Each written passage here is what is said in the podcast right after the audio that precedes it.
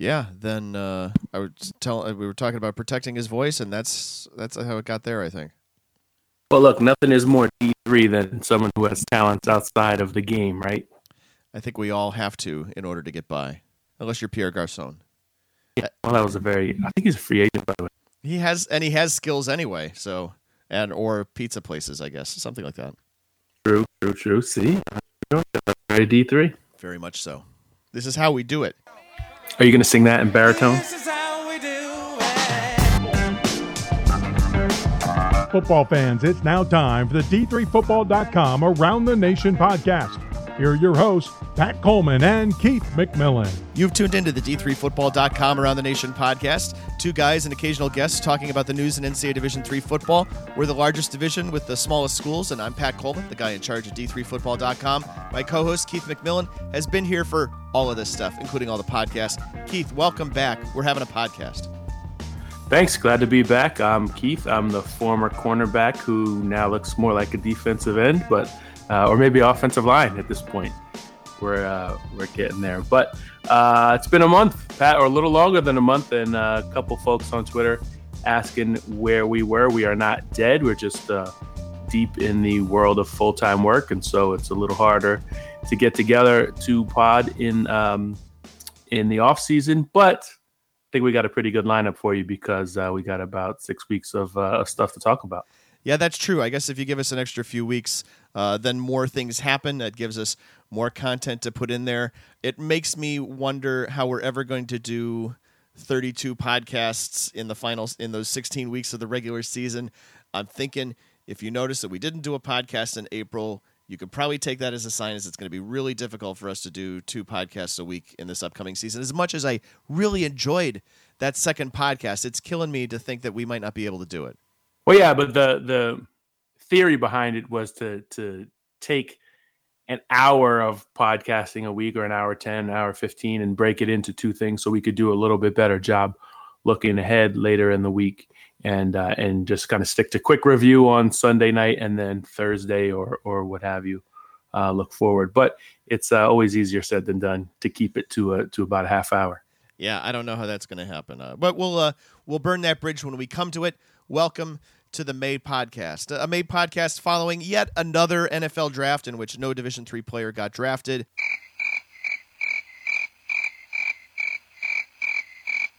Uh, it has been well. It's been yet another year that makes it uh, four years in a row that uh, no Division three football player has gotten drafted. But as we have said multiple times on this podcast, it's not the only entry point into the NFL. Uh, especially for a Division three player, London Fletcher wasn't drafted, and how long did he play in the NFL? et cetera, et cetera. So if you're looking, if you're a fan of UW Whitewater or the Tampa Bay Bucks with uh, Whitewater All America center Nate Trewyn, then you know you know he's got he's a guy who's got a chance. Uh, you, folks like uh, Jared Ruth, who uh, went to the Detroit Lions minicamp, Tyler Sigler went to minicamp with the Giants, got a free agent contract out of it. Uh, he's a uh, you know a cornerback for Wheaton. Uh, North Park had a player who uh, blocked six kicks last season. He signed with the Niners after having a tryout camp there. These are not the only guys either who uh, have their NFL careers, you know, right in front of them, right in their hands right now.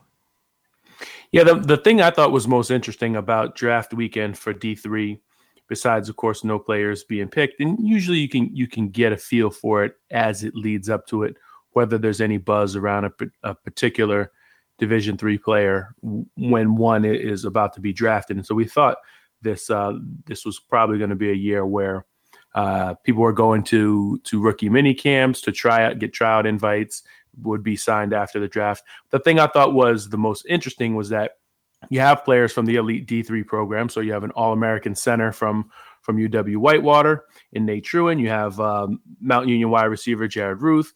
You have cornerback from Wheaton and Tyler Sigler all guys who uh, went to the NFL in, one form or another. You know, not everybody who gets a uh, mini camp invite or a tryout camp invite or rookie camp uh, lasts. And even those, you know, NFL rosters are at 90 during the summer. They'll get down to 53 before games start.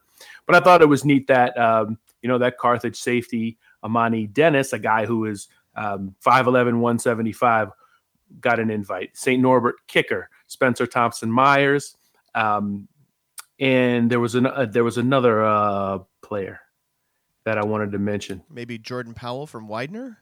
Jordan Powell from Widener, although he was All American. I think it was actually David Simmons, the North Park defensive back who you talked about. So whether you're at North Park or Carthage, whether you're a kicker, whether you're an All America center for one of the elite programs in D3 or a wide receiver for, from a team that played in the Stag Bowl, as we say frequently in this podcast, and, and as we try to encourage the players who listen, and occasionally when we have players who've gone through this process, when we have them on, uh, they tell us the same thing that if you grind hard enough, if you're good enough, the uh, the pro leagues will find you, and then it's on you to make the most of your opportunity. I wonder if maybe you were thinking about DJ Coker, the tackle from Rhodes, who signed with the Texans as a center. Well, I think also a great sign is that we keep coming up with names off the off the top of our heads that uh, guys who uh, have opportunities in the NFL, and even if they don't stick right away, you know the the have an agent, your name is, is in the uh, pipeline, you've got a, a, chance in a tryout camp, and, and not everyone will stick, but a couple guys will impress and maybe make rosters in the fall. oh I have to go full disclosure. Full disclosure, it's a game that we play. I have our story on the website in front of me. Otherwise, I probably not would not have remembered DJ Coker off the top of my head one of the other big topics that has been swirling around Division Three over the course of the last month and a half is about the fate of the University of St. Thomas and the Minnesota Intercollegiate Athletic Conference. We're not going to talk about that here in this part of the podcast, and Keith and I will devote a full segment to it in a little bit. So we've got, uh, you know, there's not been a lot that's actually happened out in the open. A lot of it is speculation, and uh, we'll be uh, we'll be talking about that. Keith also. We've uh, put out, you know, 2019 football schedules on the site you and I highlighted a few games of note in our last podcast, and, and since then, you know, we've gotten a look at the first Buffalo State schedule in the Liberty League, in which they're still playing St. John Fisher, Utica, Brockport, and Cortland in non conference play, and then a full slate of Liberty League games. That sounds like a pretty fun schedule for those guys. Yeah, I, mean, I think it's always interesting when you're when you're uh, moving around and playing some new folks, but also Buffalo State uh, being able to stay in upstate New York, I think for the people around that program makes it easy for them to follow. I, I think as we, and we'll talk about this a little bit when we get into the St. Thomas discussion, but part of what makes teams such good fits in certain conferences is having those regional rivalries and being able to to follow closely to being being able to work with alumni from the rival schools that you're playing and that sort of thing. If you're looking for a game still, contact Wesley. They will have at the moment consecutive bye weeks in week three and week four, unless somebody steps up to play them. They've got nine games on the schedule, and one of them is against Franklin Pierce, whom, if you have not heard of them, that's because they're a brand new football program and they participate in NCAA Division two. And when we come back, we'll be chatting with Nate Milne. He's the head coach at Muhlenberg. Pronunciation 101. Buena Vista. Monon Bell. Buena Vista. Seal. Gallardi. Germanario. Muhlenberg. We'll also chat with uh, Chris Martin. He's the outgoing commissioner of the CCIW. On the Nate Milne conversation, I wanted to note that it starts with some of our pre conversation. And I usually record the pre conversation for, mm, let's say, quality assurance purposes. Tell him I can hear. Tell him I can hear this. But I don't consider it part of what is the uh, the on the record interview. However, I did ask him for permission to use the opening anecdote, and he agreed. So we'll be back with that in just a moment.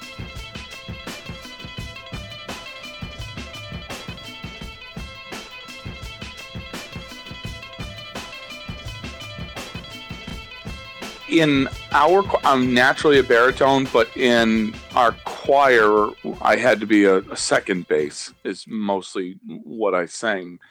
Um, not a lot of guys could get mm, real deep, and um, and so I had to I had to suck it up. And when we had performances, I would like not talk the whole day, um, and you know just try to keep it as low as I can. Like the first thing you wake up, you know, you, you sing in the shower and it's like, oh my gosh, I can't believe how low my voice is. Right. And so I would try to keep that throughout the whole day so that, you know, when we're performing at six o'clock at night, I wasn't, uh, I wasn't a tenor uh, at that point. you don't want to get too warmed up in a situation like that. Not a not a not a chance. You know, when, when we're singing uh, "Battle Hymn of the Republic" or something like that, then you got to get those deep low notes at the very end. It's yeah. uh, you gotta you gotta save it up.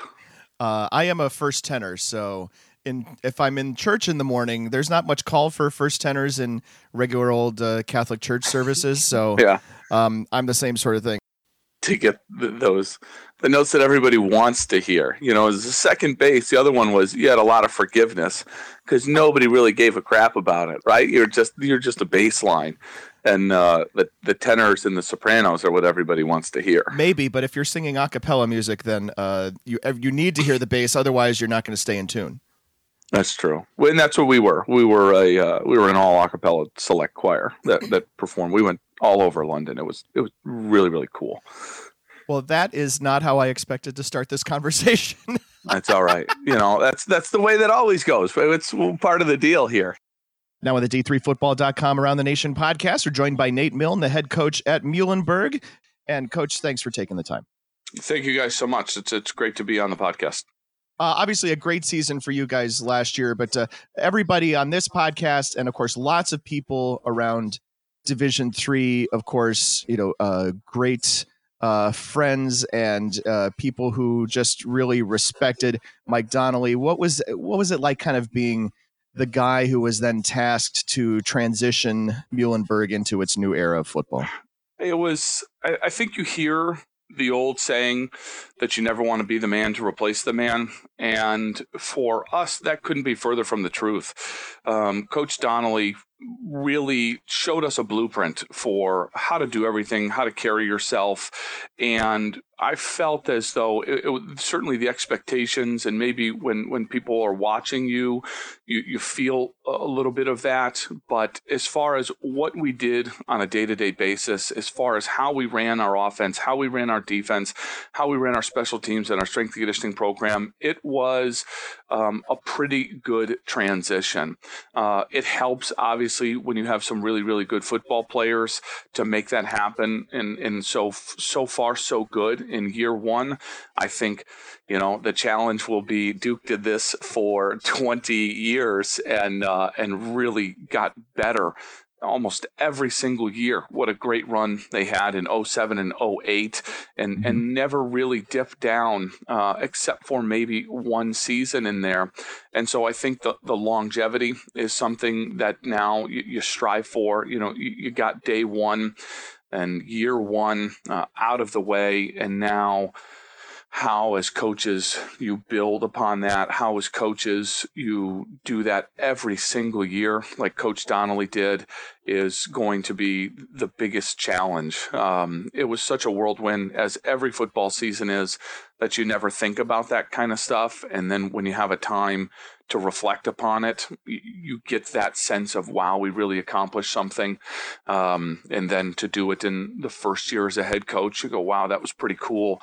And I joked at our recruiting days that I thought about retiring uh, on several instances um, because now if if we just make the Sweet 16 or we we go eight and two and miss the playoffs, like I feel like I'm on the hot seat now. Um, you know, after doing what we did, replacing Duke and uh, all that kind of stuff, you're going, well, well, where do we go from here? So, you know, I think I'm going to be good for next season, but you know, if if we go and, and have a magical run like we did, you know, there there's a chance that we just call it and, and I start selling insurance or something like that. Obviously there's a big rivalry for you guys in the centennial conference but i know there's a lot of camaraderie between coaches and institutions have a lot of uh, similarities in a lot of conferences especially yours. What kind of like advice or what would you say to the folks at johns hopkins who are obviously going through a, a big transition this year?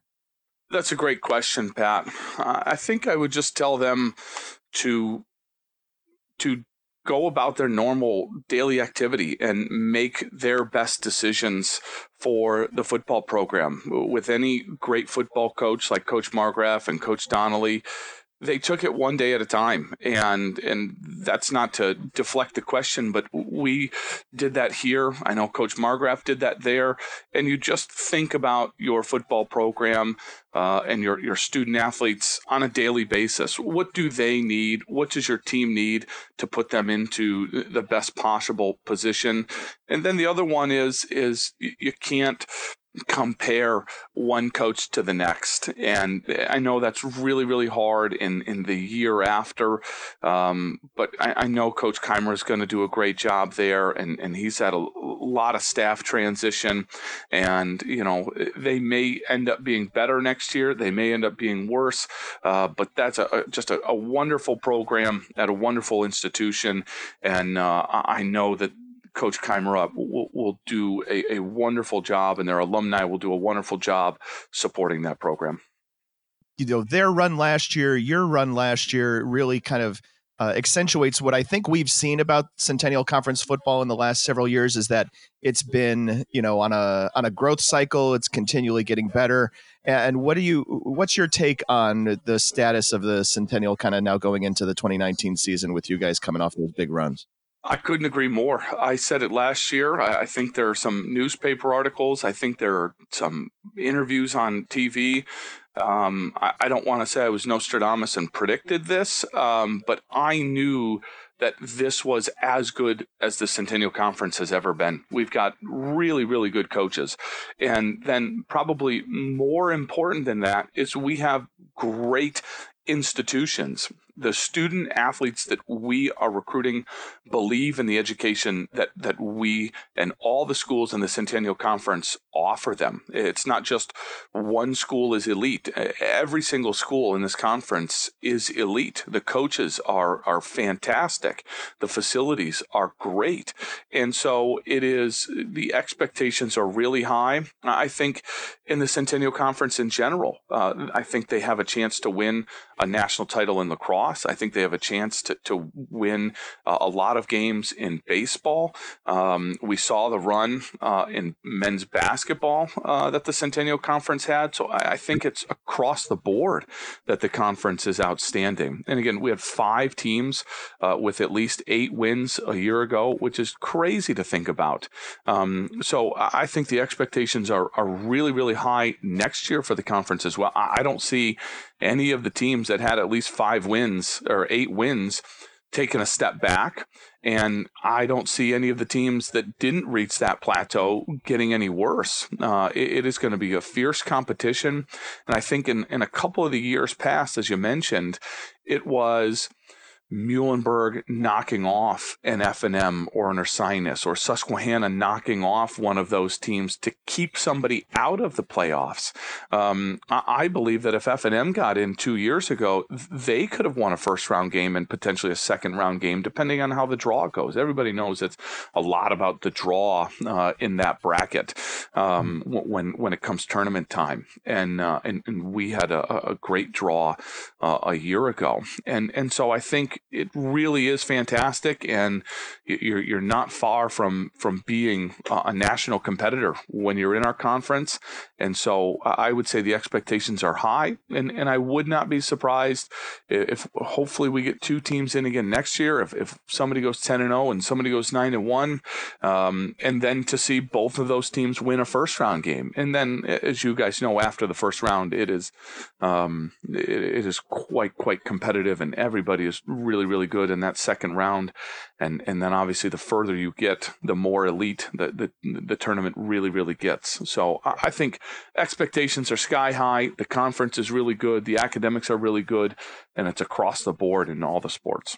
They have to be sky high expectations for Muhlenberg as a program too. You guys have won, of course, uh, that string of uh, six seasons where you won eight or nine games. 11 games last year. And then, you know, looking at just the guys who were all conference last year, you know, 12 of those 15 guys are, are uh, well, weren't seniors, so underclassmen in some sense. Yeah, we have tried not to talk about that stuff uh, in the off season. We just again have told our guys we got to work harder, and you know to really focus on our day one opponent. You know, I think it's there. It's everybody knows again that you know we return a lot of players but uh, this is a funny game where you're one or two guys away from from not being good, and this conference is so competitive that we're one game away, and and the NCAA playoffs are are so competitive that nine and one you may not get in, um, and so you can't just set a goal of doing what you did last year or being better than what you did last year. You're, you're never going to accomplish that, or you're going to leave yourself disappointed.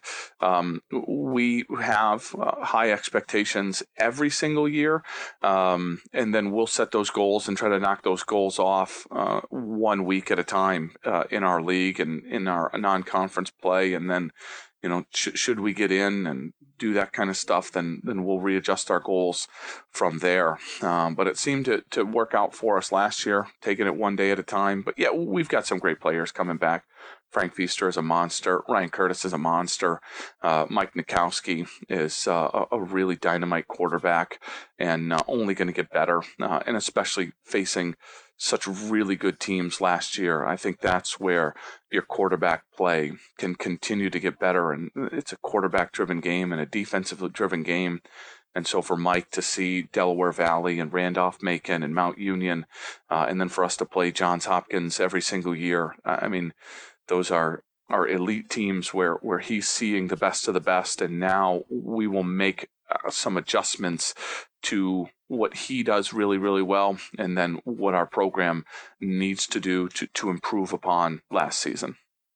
So when you guys were talking about baritone and bass, I was about as lost as you are when uh, Coach Canzaro and I are talking about Wu Tang and uh, OutKast and uh, and and uh, Tribe Called Quest. So it uh, now I know what it feels like to have the shoe on the other foot.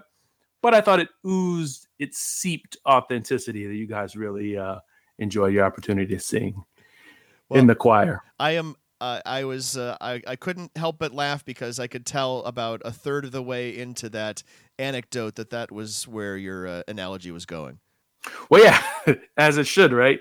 Um, but I, I, thought he was actually uh, super inter- interesting for a, a, good 12 and a half minutes. And, and he echoed some of the things I had uh, heard Coach Chimera say when I talked to him um, for the Street and Smiths uh, preview.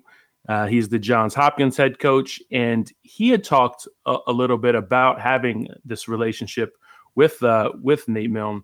Um, having now he's getting ready to go through in replacing Jim Margraf what what Coach Milne had to go through in replacing Mike Donnelly, and um, replacing is is really not the right word, as uh, as both guys have said to us that you know you're you're following in someone's footsteps, but it's also someone who taught you.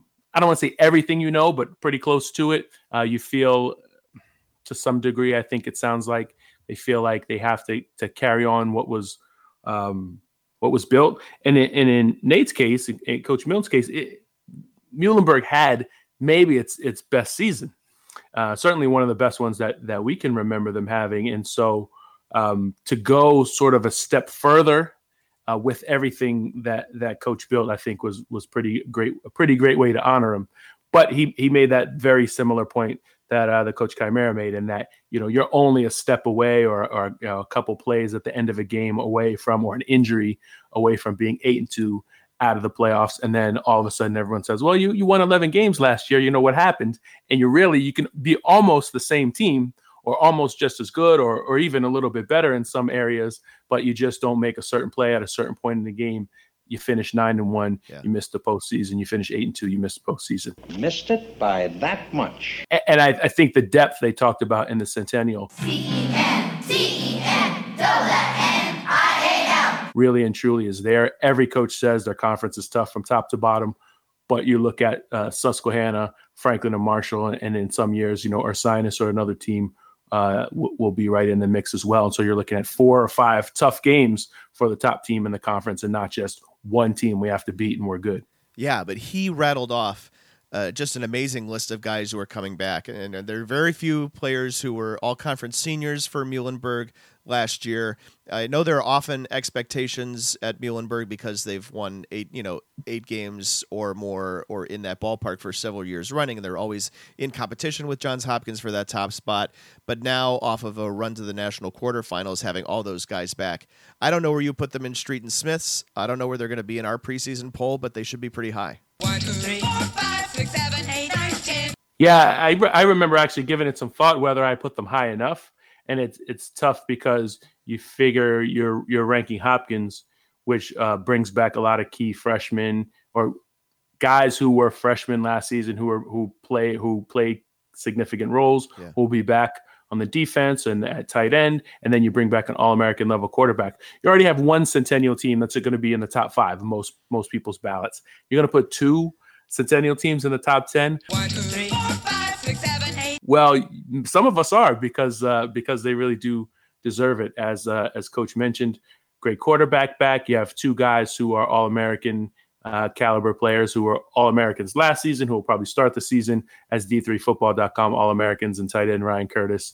defensive end Frankie Feaster, who uh, feasted on my alma mater in uh, in that second round postseason game with the four sacks. So. Um, it's so interesting to listen to both coaches say essentially we're loaded but we're afraid we might not you know we might not even get back to the postseason if we don't play well at certain points and in certain games during the season and that really does speak to uh, the centennial becoming a little bit more like some of the conferences across the country that from year to year have four great teams at the top or can go you know five six seven games deep. There there have been years you know the CCIW comes to mind where CCIW starts uh, conference play and all the teams are three and zero, or there's six three and zero teams, a two and one team, and North Park is one and two, or something like that. Like there there'll be years where where conferences are four, five, six teams deep, and I, I think uh, that could be the case again with the Centennial, even with the two super strong top ten ish teams at the top. Keith, setting us up for the segue. We'll be back with more on the CCIW in just a minute.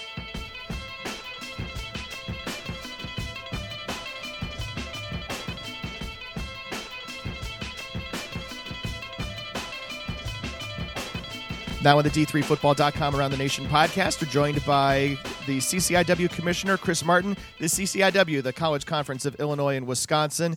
And uh, Chris is, has been the commissioner of the CCIW for the past 17 years and is going to be uh, stepping down here at the end of this academic year. Chris, I really appreciate your time and thanks for joining me on the podcast. Pat, thanks so much for having me. I'm always happy to visit with you. We really appreciate it. You have been, of course, involved in Division three football, not just from the commissioner standpoint and the commissioner of a uh, of a prominent conference in Division three across sports, but also as a member of the Division three football committee. And you know, you've kind of just been in Division three fairly up close for about the same amount of time that we have been. So I thought it would be good Right. to kind of pick your brain and you know get your take on kind of the big picture of division three and division three football here as kind of a i don't know a, a debrief or an exit interview or something along those lines that sounds great. An exit interview for me would be a unique one. That sounds good, though. Are you saying that the uh, the athletic directors or the presidents are not giving you a, a debrief on the way out the door Oh, they certainly have. I like to think of it a little bit differently, and in terms of our conversation, but certainly trying to prepare Maureen Harty to take the take the reins here in the CCIW certainly has been uh, a large part of my time over the last several weeks, and it certainly will be in the next next few weeks as Maureen comes into office on July first. this is the time of year that we kind of uh, on the D3 hoops and uh, D3 football side kind of refer to as the silly season. It's a time of year where lots of conference affiliations changes uh, get announced. Uh, the CCIW has been fairly stable in this regard over the course of the past 20 years. Carroll came back to the conference, obviously, for all sports. And I know you guys have picked up a lot of um, affiliate members in uh, individual sports, including football. So you guys are now having already been a fairly stable conference, you feel like you guys are fully invested or fully vested. You know what I mean? You're fully staffed out in football. You've got 10 teams and there's not really room for anybody else. Yeah, that's certainly true, Pat. Um, the conference has, has, certainly been around a long time. We've really had a long, stable membership. Obviously, with Depart- Carroll's departure back in '92 was the last time we welcomed them back a couple of years ago, and certainly thrilled to have WashU join us. Uh, so everybody's always happier in football when you have an even even number of teams. Um, and certainly, I think at this point, I don't see the conference really doing a whole lot in terms of football. 10 strong football schools. I think folks are really happy with that number. It gets a little trickier when you get a little bit bigger than 10, 11, and 12 in terms of scheduling. Um, so I don't really see the conference changing much in terms of the football. Certainly with 10, I think folks are really happy with that football fans tend to look at this solely through the eyes of football. And at the division one level obviously conference affiliation changes are probably pretty much driven by football. How much of that do you think is uh, the case at the division three level? Or are is it really just something where all sports are uh, considered when they're when school when conferences and schools are making these affiliation changes that's a really good question, Pat. It's certainly from a, from the CCIW standpoint, we, we look at all sports, and I think that's true um, in most cases in Division Three. They're really looking looking to look at the whole big picture, not just football. Obviously, we don't have the financial carrot, the financial aspect that Division One has. So I think it really is a whole holistic view of the entire conference and all the sports you're looking at. I mean, conferences are such unique structures. They're formed for so many different reasons, um, and depending on the conference, the neck of the region, and the country, they all have sort of different connections. So it's been interesting, as you say, sort of the silly season. It's been interesting to see sort of some of the dominoes fall and some of the conversations going along. And um, I think a lot of that really goes back to your question about that it really is a sort of a holistic type of view. It's not just football, it's basketball, it's softball, it's soccer, um, it's cross country. I mean, it's really all of those sports that are all part of the picture when you're looking at conference membership when we started this website back in the late 90s and when you became a commissioner in that time frame as well there were a lot of schools playing uh, independent schedules in football. And then we went through this process where as keith would put it everybody kind of conferenced up. Everybody uh, is basically affiliated with a conference at this point uh, that gets them a chance at an automatic bid. And now it seems to me like we may be seeing another round of this where conferences or schools are trying to get into conferences where they have 10 teams for football instead of eight. As you talk with other commissioners uh, of other conferences around Division Three, do you see that? Do you, do you see that uh, schools are, are trying to are trying to seek that? Yeah, I think I think that's certainly true, Pat. That's that's when you tend to look at the little more sports specific approach to things rather than the holistic all t- all sports across um, the entire sports sponsorship spectrum. Um, but it certainly is interesting as institutions and conferences are thinking about strategically what does it mean for our teams in terms of access? What does it mean in terms of our teams for additional access beyond the AQ, certainly in football and some of the other sports? And I certainly think that's become more of a driver over the last several years. There's such a strong interest in desire to play in the postseason um, in a number of sports. And maybe there's strategically uh, different approaches or different methods um, to the madness to get into the postseason. And I think all, all of our conferences and conference commissioners have had those discussions about access to championships, um, and and that certainly impacts the memberships of, of conferences in uh, football, we're looking at a situation where uh, this upcoming uh, proposed realignment, which would affect you know a wide variety of Division three sports, is going to kind of take us out of a you know this traditional alignment that we've had going back farther than I've followed Division three, where we have four regions and it you know it, it funnels into uh, uh, it funnels into things that way. Uh, you guys, as a, as the CCIW in some other sports, relatively recently got realigned into a region where you guys were competing with the WIAC for regional rankings and that sort of thing. And in, in some sports, that puts you guys head to head in terms of uh, postseason honors for individuals as well. But you guys have been separate in football. A new realignment might change that. Do you think that? This is a meandering question, but uh, it's kind of a it's, it's, kind of a big topic. Is it is uh, first off? Do you think that uh, a realignment is necessary in football?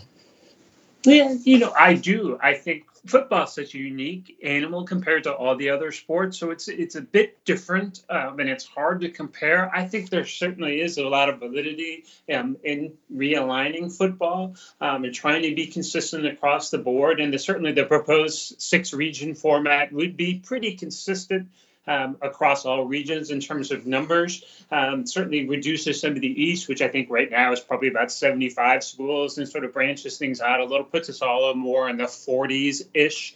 um, range, and I think that's a, that's a positive thing. It certainly will change the game, as you said. Historically, football has been a four-region sport, and I think the committee has always operated that way. So it'll be a different way of doing business if you go to six regions and think about how you evaluate those regions it's such a tough thing to do in football because there's as as you know i'm preaching to the choir. In this case there's so few opportunities to compare regions. Because teams are really aren't playing teams from other regions yeah. um, for the most part. And there's such a small sample of of non-conference games becomes very difficult when you try to compare four regions. It certainly will be more difficult i think for the committee to look at six regions.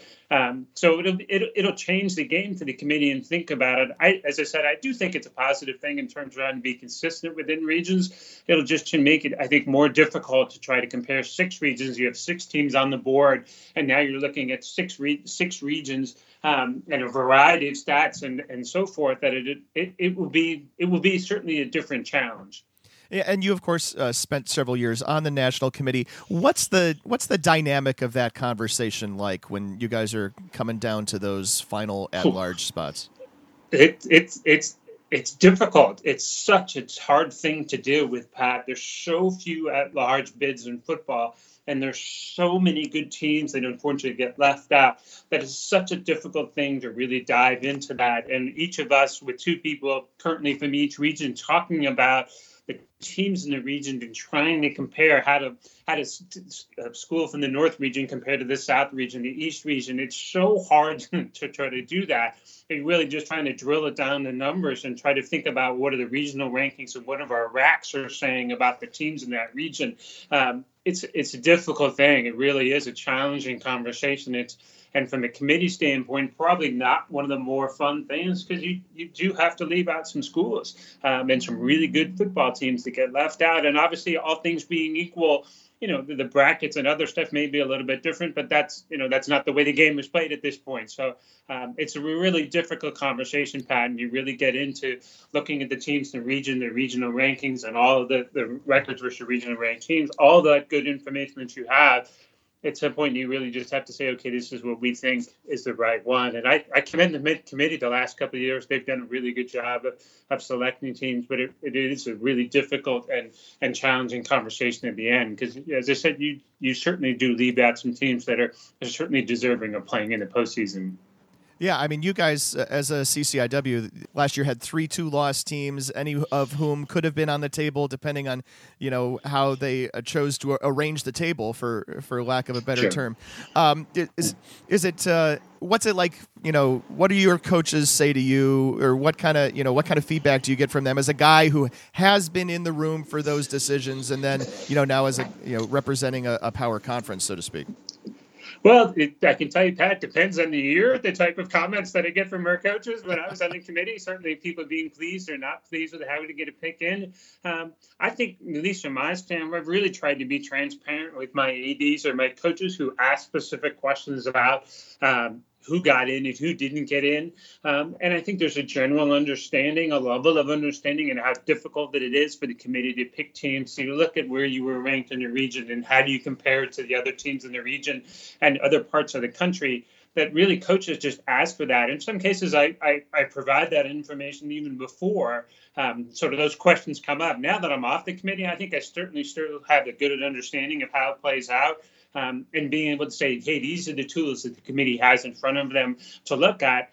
Uh, and they, and these are the things they chose to focus on. Certainly, we'd like to think that we're among the stronger conferences in Division Three, and certainly would say our second place team should always be in. And we realize that's not always the case. And last year, was certainly a challenging year for us um, in terms of these, the two lost teams and so forth. So I think the, the CCIW as a whole will always do well when it comes to postseason, just because our teams have have been successful the, across the region, and we do well in the region when we play non-conference games as well. So it, it's it, it's there's a level of understanding I think for my ads and my coaches just to understand these are the tools that the committee has and try to p- provide some perspective on that. As things progress here, you know, we're getting to a point where we'll have a number of automatic bids that's going to leave us with a very small number of at-large bids, and basically the entire at-large conversation is going to get pretty tight. Do you anticipate, or do you ever hear any talk, or did the committee ever participate in any talk while you were on it about maybe changing the way automatic qualification is handled in football compared to other D3 sports? Um, Pat, that's a good question. We really, that I recall, didn't have much discussion about how that how that played out. I mean, the AQ process, when it was obviously put to adopt, it was all part of a package that went across all sports. And I think most conference commissioners would tell you that there certainly was some benefit um, in some sports and potentially a detriment on the other side for other sports. Um, when I think of some of our sports that may not be as strong as we are for football or men's basketball or, or some of the other strong sports we've been in, it, it, helped us in tennis. It's helped us in some other sports that um, that we traditionally may not have gotten teams in. So we really didn't have much discussion that I recall about changing the way the AQ process works.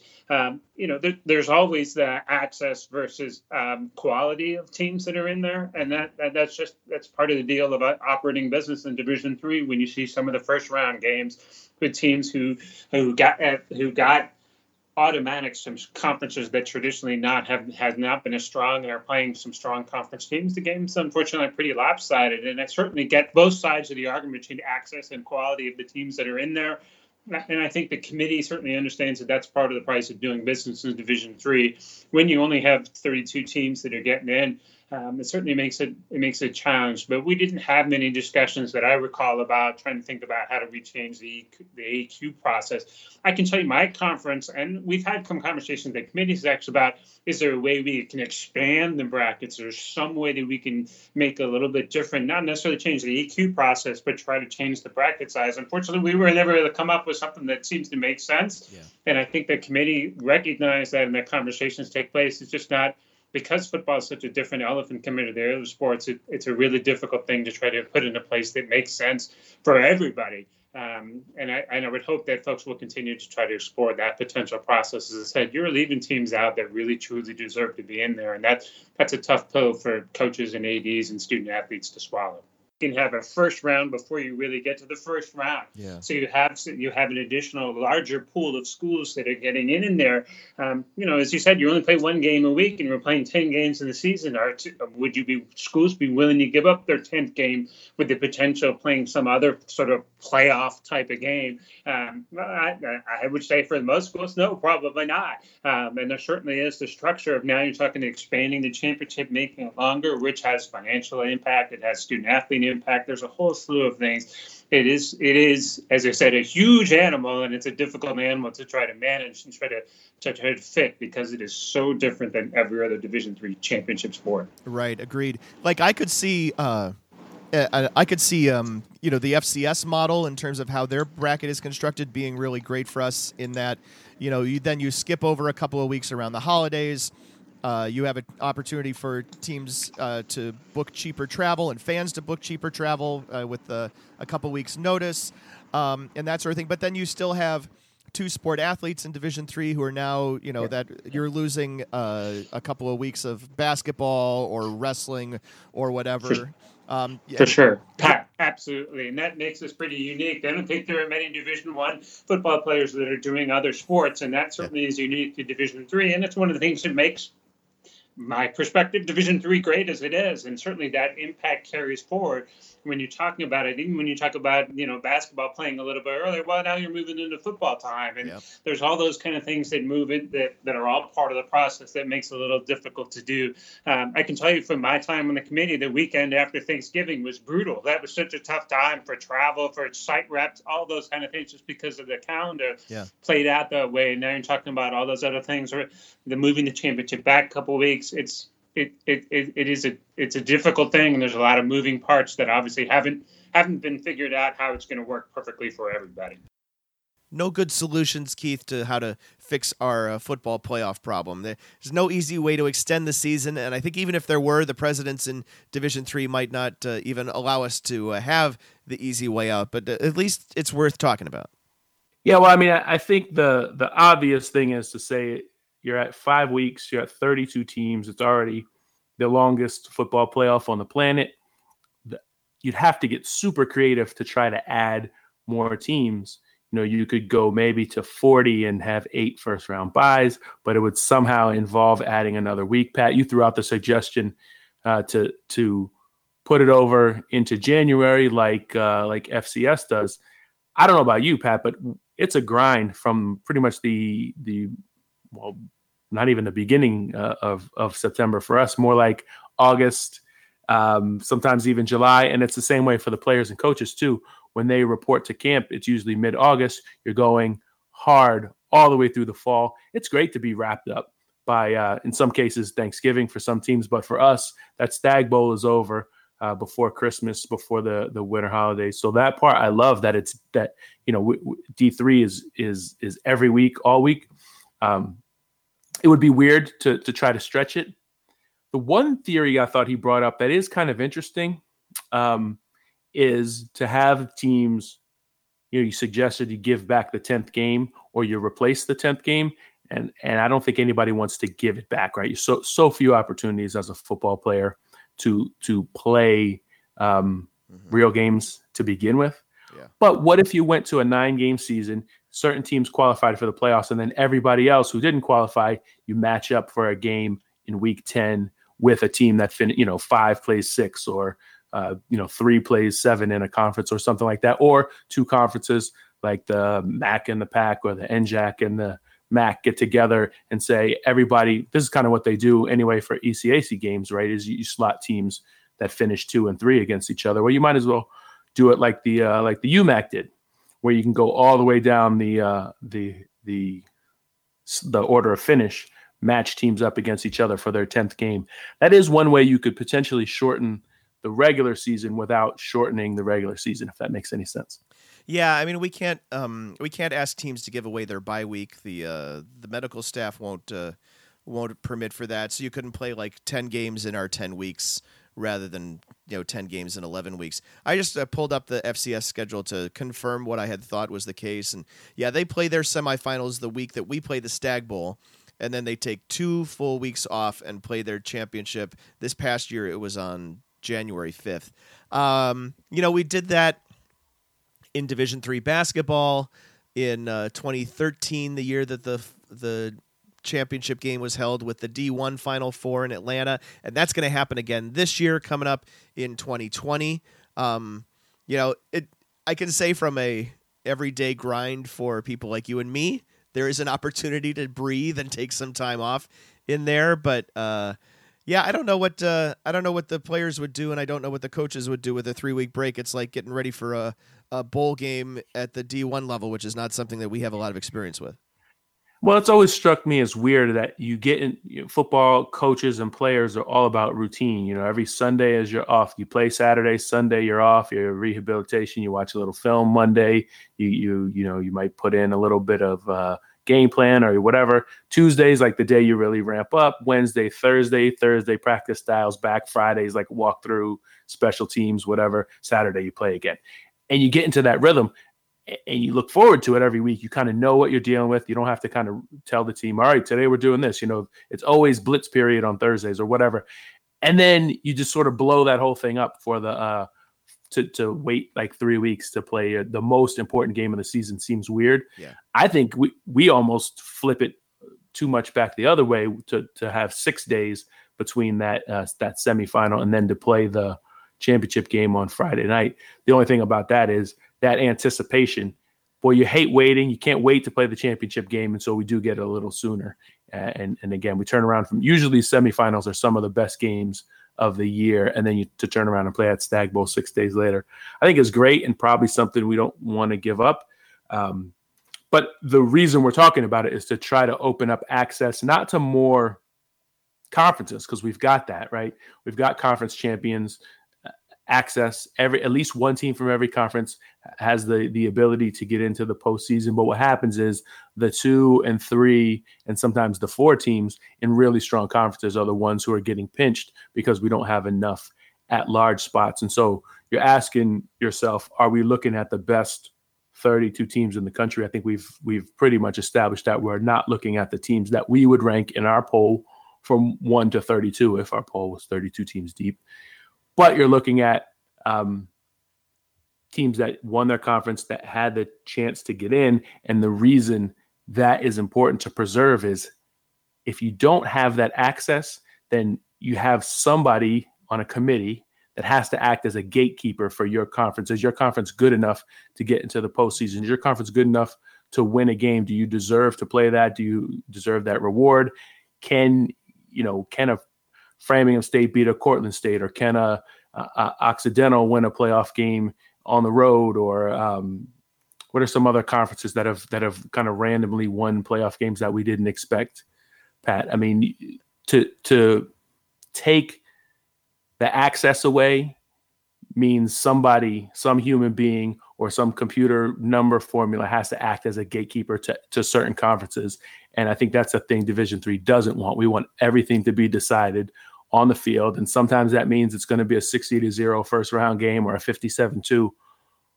But the teams get the experience. It, it, they, they earn the reward by winning their conference. And as you get to rounds two, three, and four, usually the games improve. The, the cream uh, sort of rises to the top, and, and we've we've generally gotten pretty good quarterfinals, semifinals, and stag bowls over the past ten or fifteen years.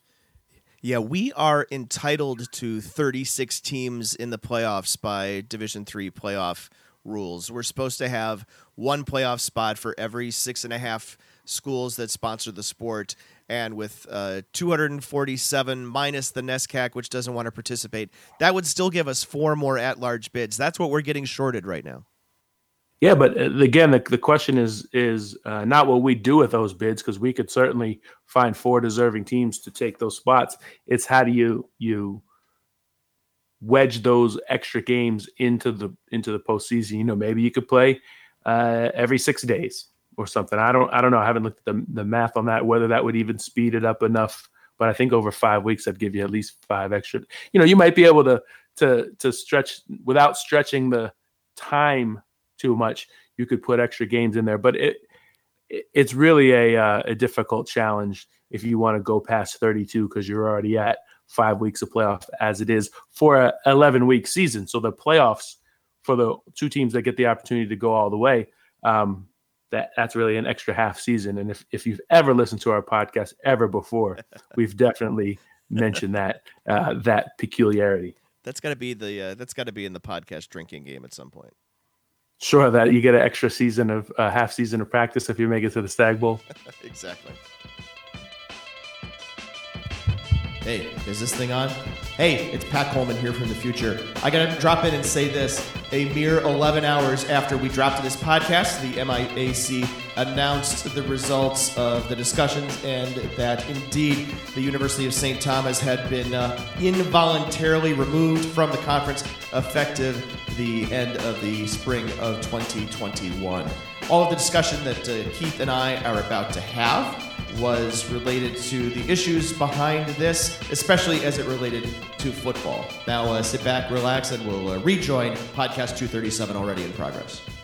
So, if you're still with us 50 plus minutes into this podcast, thanks for doing that. We appreciate it. We're uh, going to chat right now about the uh, situation with the University of St. Thomas and the Minnesota Intercollegiate Athletic Conference.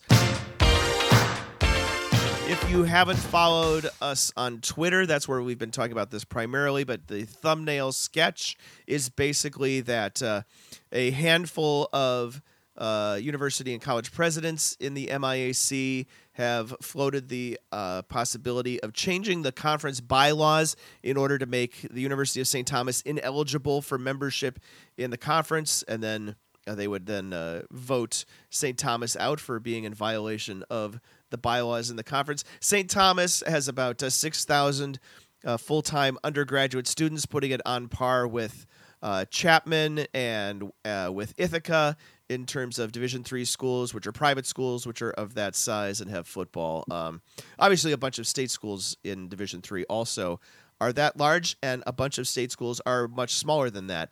Uh, but this is something that has been uh, bandied about. It's been talked about a lot especially in the part of the country where I live, because uh, I live in I live in the Minneapolis St. Paul area, and it's been a big topic of conversation here, uh, not only among regular people but also in the media.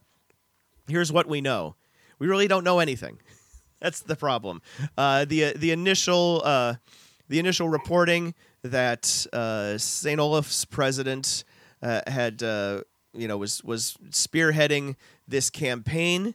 Uh, you know is is as solid reporting as as we can get. Uh, the the guy who reported that for the Star Tribune here in Minneapolis, Pat Reusse, is an award winning. Uh, uh, an award-winning journalist, and he has really good context. He covers the small colleges and everything in the state pretty uh, pretty well. Since then, since that initial report, which is more than a month ago, basically nobody's talking. Nobody's talking on the record.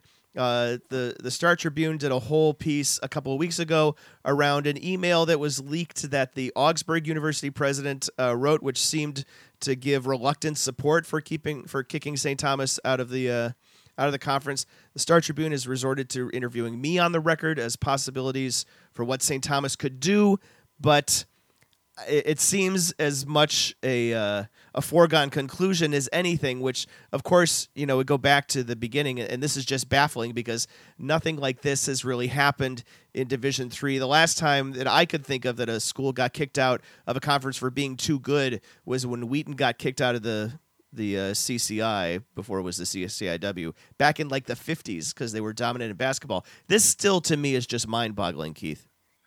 Yeah, it's definitely mind boggling because it's a charter member of a conference that seems to be essentially a, a, perfect fit geographically. It has things in common with other conference schools, whether it's the uh, the the Catholic part or the the longtime rivalries, the the regional, the geographic distance between St. Thomas again in, in the Minneapolis St. Paul area and um, you know, schools in Northfield, um, the St. Cloud area. Really, there's only one pretty long road trip in uh, in, in, that conference, which is to, to go to Concordia Moorhead. So it's a it's a fit in a lot of ways, and really, from a person who's you know two or three steps removed, uh, what it looks like from afar is that certain schools are tired of losing, yeah. and that is a little i mean that's kind of a it's just a weird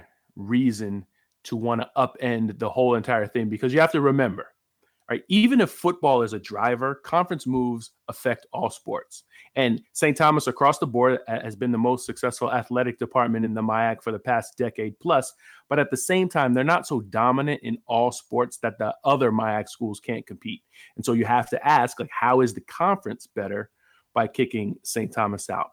Sure, you spread the wealth and the quote unquote success. Other schools winning the conference is nice, but if you're taking the program that lifts all bout boats out, are my schools going to fare well once they make the postseason?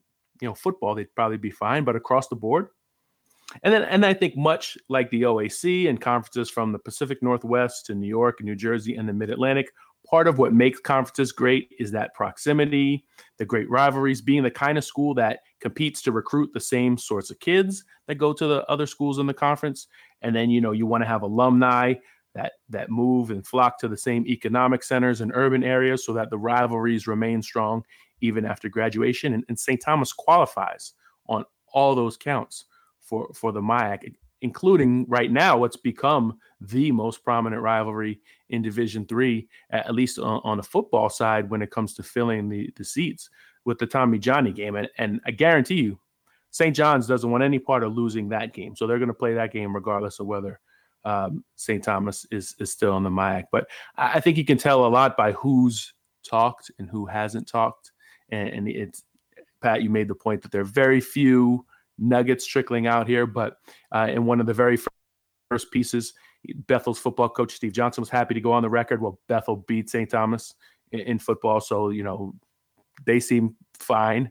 Uh, St. John's, of course, wants St. Thomas around, and so I think the the everyone else is, is are the schools you can sort of assume are, are behind it, or at least um, or at least interested. Yeah.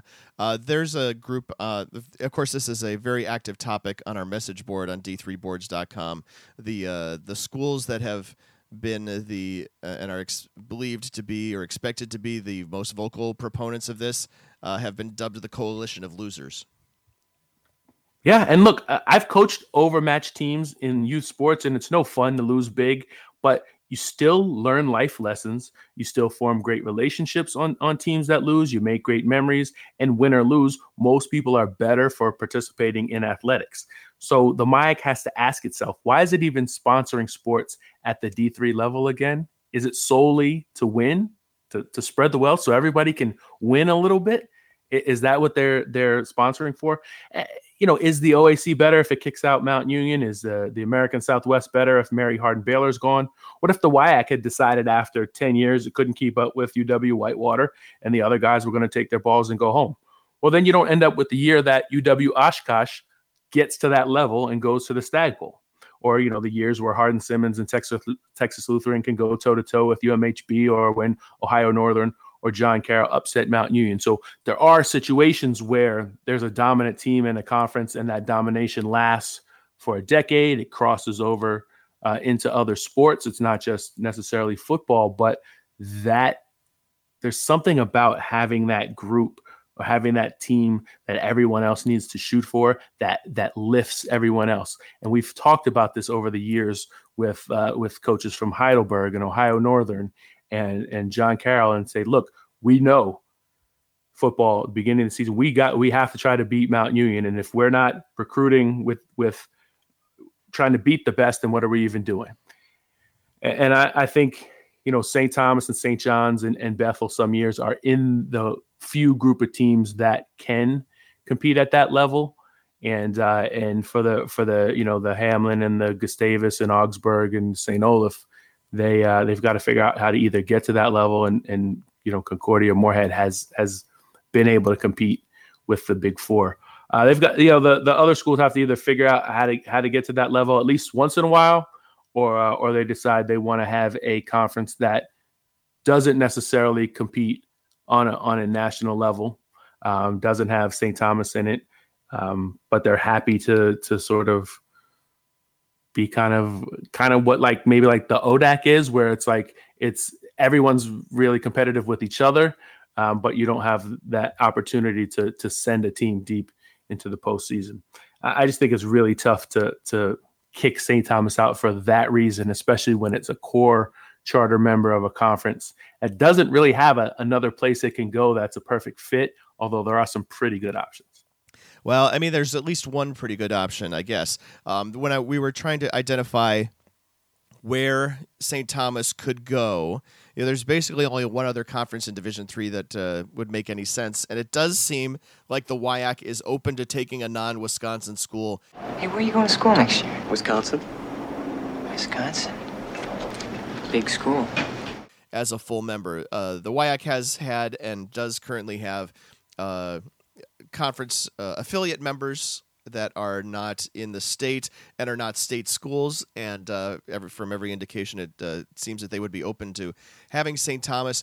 St. Thomas would help them in football. We talk about the WIAC uh, kind of annual scheduling problems. It's hard for those football teams to find three Division three opponents to play in the off in the in the non conference schedule. This would take one of those games. Um, you know, frankly, the WIAC has had trouble fielding enough baseball programs to get an automatic bid. I know this isn't a baseball podcast, but that is a, uh, that's definitely a consideration. Um, and they would add to uh, you know the uh, the to the WIAC in ice hockey as well. Uh, but that's basically about it. Uh, there's not a real NAIA presence around here. Uh, there's uh, Division Two could work. We'll talk about that in a second. Um, but if you know if if the if people think that the University of St. Thomas being a mid-sized Catholic university in uh you know in a large city like Marquette or something like that and thinks they should go division 1 it would take 12 years of transition through division 2 then to get to division 1 it's that's virtually uh that that's a that's a long that's a long time to wait folks. Uh, imagine what you were doing 12 years ago. Um, the reason why division 2 might work and might not work is there is a conference in this area that has uh, some similar type schools. They have uh, the Minnesota State schools in it, and also the folks like, um, uh, gosh, Concordia St. Paul, Augustana of uh, Sioux Falls, South Dakota. I think that's where they are.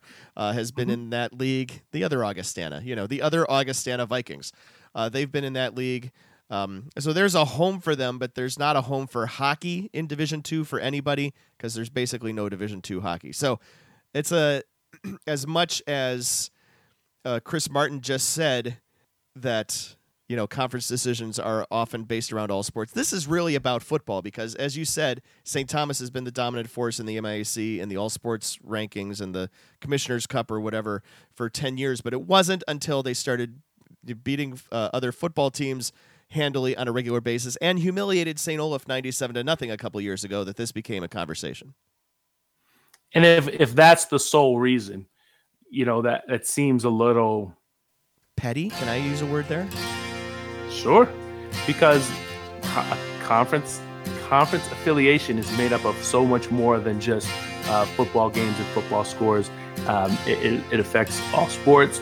Your your number, especially if you have a good, nice even number or a, a good number where you're around eight or nine or ten schools in a conference for football, especially, that's great because your your scheduling is basically done. You add one non-conference game, you know, you're good. Um, I think that's a perfect number for football. You start getting down to seven or six, where now you have to schedule four and five non-conference games, and that that's really tough. So in this case, you know, losing one school, I think wouldn't crush the MIAC. The MIAC survived when uh, when it lost Macalester for the complete other reason. And they think they might get they think Macalester might come back in if St. Thomas were out. Never mind the fact that Macalester jumped out because they were getting obliterated by another school in the MIAC, not St. Thomas. And the D2 point that you make, you know, the the other thing to that is somebody has to fund the scholarships. Mm-hmm. So if it even if a D through D2 football program has to take 36 scholarships and break that up over a 90 man or however 250 man not 200 150 or 200 man football roster which there are rosters in d3 that that reach 250 and i, I don't think st thomas is quite there but um, somebody that money still has to come from somewhere.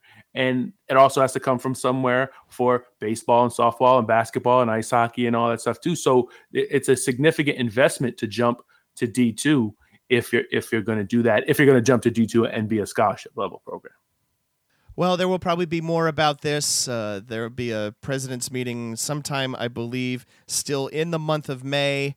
We'll have a lot more to talk about. Uh, if we find out anything about it, they are not, of course, state institutions, so they're not they're not subject to open records laws, right? We can't file a Freedom of Information Act request on them, so uh, you know we can only hope that uh, alumni of schools uh, email their presidents and get responses like the guy who uh, and, and send them to the newspaper like the guy from Augsburg did. Now's the time on Sprockets where we dance.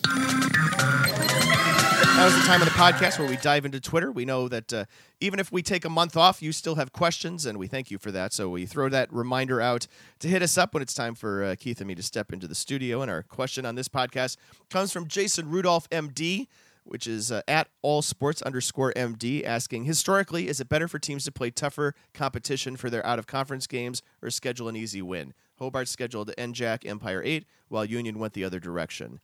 Well, um, I'm gonna I'm gonna let Keith handle this in a second, but uh, I've always been of the mindset that you should schedule the best team that you can beat. Hmm.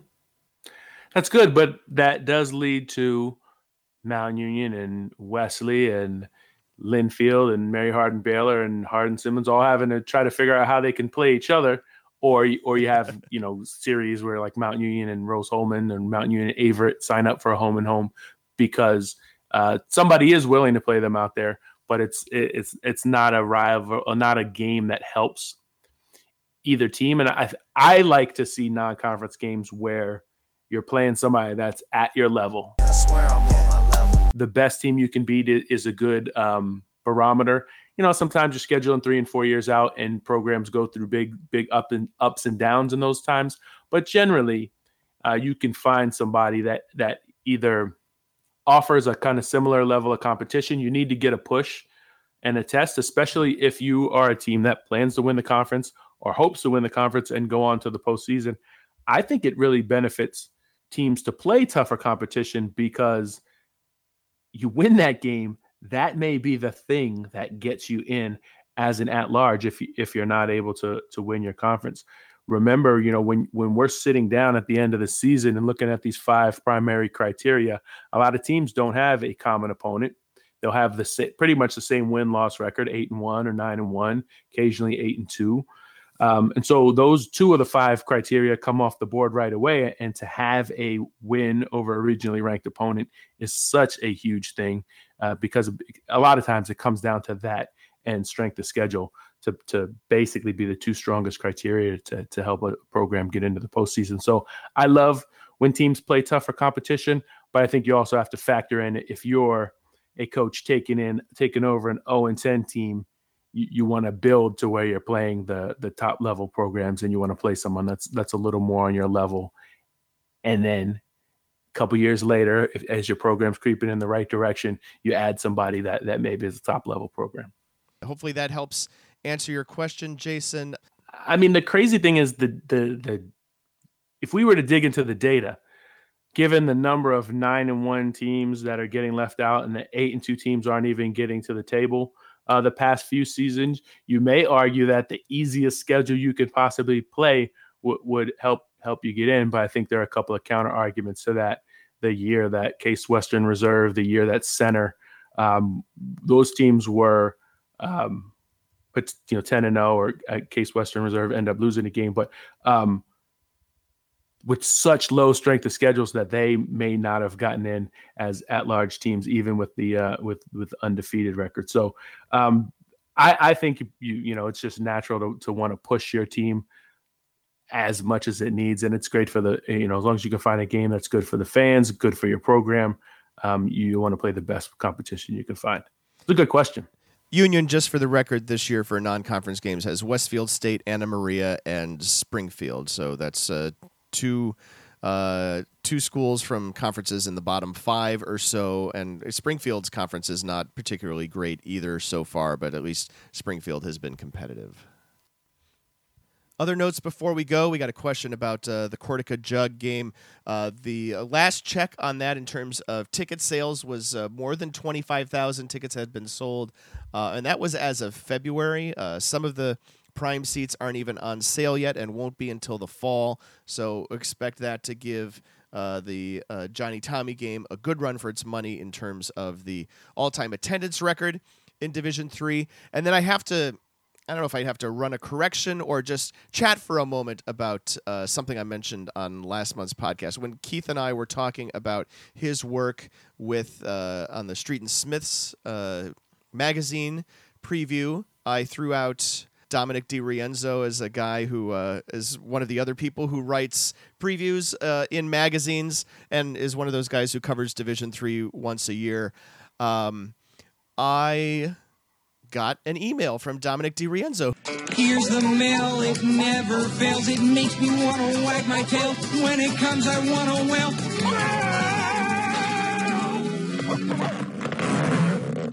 Who listens to the podcast, which is uh, which first of all is is really nice. That's that's uh, that's that's very uh, that's very nice to hear, and I'm glad that he pays any attention to Division Three outside of the season. Keith and I have talked on this podcast before about how Dominic was one of the guys who, in the pre D3Football.com days, uh, was one of the few reporters who paid any attention to Division Three. Keith, you remember him writing a column for CBS Sportsline, right? Yeah, so the reason I used his name was because his is a name that has come up for over the course of 20 years. He and I and Keith all know what it's like to write a preview about a division that you don't follow and to do it, you know, 4 to 5 to 6 months before the season starts. So not to cast aspersions on Dominic, that's just the only name that uh, that you can come up with who's written them on a regular basis. So uh, I uh, appreciated his uh, gracious response, and I figured I would just uh, offer a uh, mea culpa here on the podcast. Yeah, well, good job. I mean, the the thing Pat you you bring up is, um, you know, you're you're writing this and we're recording this for a essentially a a niche audience, guys who uh, and and women who, uh, you know, either have some interest in the school, have a player, have a, a, a coach, you know, somebody that they know, or, or, went to one of these schools, and it's uh, it's weird because you feel like part of this kind of cool club where uh, you have friends, you know, maybe nobody at work understands why you care so much about these this small college football team, but somebody out there gets you, and uh, and that's us. So we, we're glad that you join us, and we're glad uh, for anybody out there who's who's writing about it, as long as they're uh, you know really paying close attention and, and trying to be as true to the game as possible. Indeed. Uh, and this was D3Football.com Around the Nation podcast number 237, released on May 22nd of 2019. Thanks for listening and tune in for the rest of our coverage on D3Football.com through the rest of this offseason. If you like this podcast, you know how to do this. You don't have to give us any money. We're not asking for money. We don't have uh, membership levels. We, we don't have a Patreon. We probably should. Maybe we'll talk about that sometime. Wait, just because this is a pledge break, don't fast forward that DVR. That's a good idea. So, but you can help us for free uh, by liking our podcast, rating it in Apple Podcasts or Google Podcasts or Stitcher or you know any of the places where podcasts are available. Tell your friends about it. Tell your fellow students, alumni. Tell your fans about it. Your head coach that listens. Tell your fans to listen to this podcast. It's super helpful to us. Anything that helps other Division three football fans find it will help us keep doing this podcast as our full-time day jobs threaten to consume us. You can reach us to talk more about Division 3 football on Twitter using the D3FB hashtag. I'm at D3Football. Keith is at D3Keith. We have a message board devoted to Division 3 sports. Did you know? You can join the conversation by registering to post at D3Boards.com. By the way, that's D3BOARDS.com, as in message boards. You can also follow us on Facebook. The executive producer of the D3Football.com Around the Nation podcast is Pat Coleman. Production assistance provided by Dave McHugh. Our theme music is by DJ Mentos, and you can find him at DJMentos.com. Thanks to our guests, Nate Milne and Chris Martin, and Sports Information Director Mike Falk for their time and assistance on this edition of our show. And of course, thanks to the creator of Around the Nation on D3Football.com and my co host, Keith McMillan you know, it's still off season, but there's still stuff going on. We uh, you will still find a new podcast from us. Yeah, I think on a monthly basis, especially now headed into the summer, where things might be more sane, and we have to start uh, ramping up stuff for kickoff. So keep an eye out on that. If you don't know what kickoff is, that's a whole other podcast. So go listen to something from last August, I guess. I was right there with you when you said the the uh, day job threatens to consume us. There'll be a time to uh, to look at all this stuff and to reflect, but now's not the time.